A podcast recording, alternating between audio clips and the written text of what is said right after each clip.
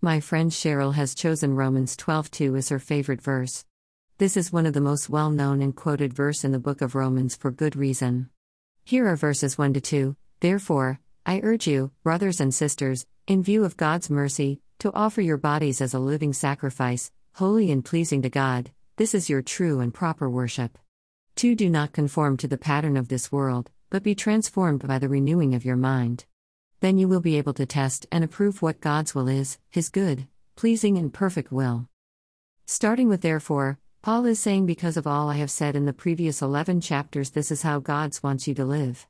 Paul has told us in Romans 1:16 17 of the power of the gospel leading to God's righteousness. For I am not ashamed of the gospel, because it is the power of God that brings salvation to everyone who believes, first to the Jew, then to the Gentile. 17 For in the gospel the righteousness of God is revealed, a righteousness that is by faith from first to last, just as it is written, the righteous will live by faith. In Romans 3:22 23 that faith comes through Jesus and no one is righteous on their own this righteousness is given through faith in Jesus Christ to all who believe. There is no difference between Jew and Gentile, 23 For all have sinned and fall short of the glory of God. In Romans 5:1 Paul concludes that we are justified by faith.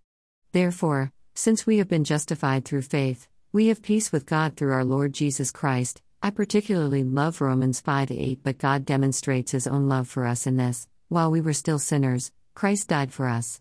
In Romans 7 we hear of Paul's own smuggles with his sin nature but he reaches another conclusion in Romans 8 1. therefore there is now no condemnation for those who are in Christ Jesus. In chapter 8, Paul tells us we are sons of the Father. 14. Co heirs with Christ. 17. All things in our lives God can work for good. 28. And nothing can separate us from the love of God. 37 to 38.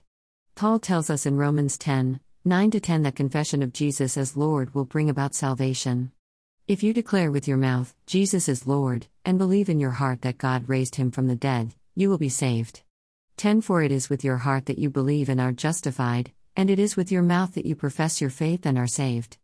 Given all these facts about God and what He has done for us, Paul reaches the conclusion stated in Romans 12:1. Think about God's mercy towards us and commit yourself to a life of loving Him sacrificially. It will be pleasing to God. In verse 2, Paul goes on to tell us that we need to let God transform our body and mind so that we will not be led astray and seduced by the world's motives and standards. When your mind is renewed through faith in Jesus, you will be able to discern what is worldly and stay away from it. You will be able to test things against His word of truth, pray for discernment through the power of the Holy Spirit, and call upon the name of Jesus for help. Then you will be able to walk with Jesus doing what is pleasing to God and aligned with His will. Faith in Jesus is the key to this transformation.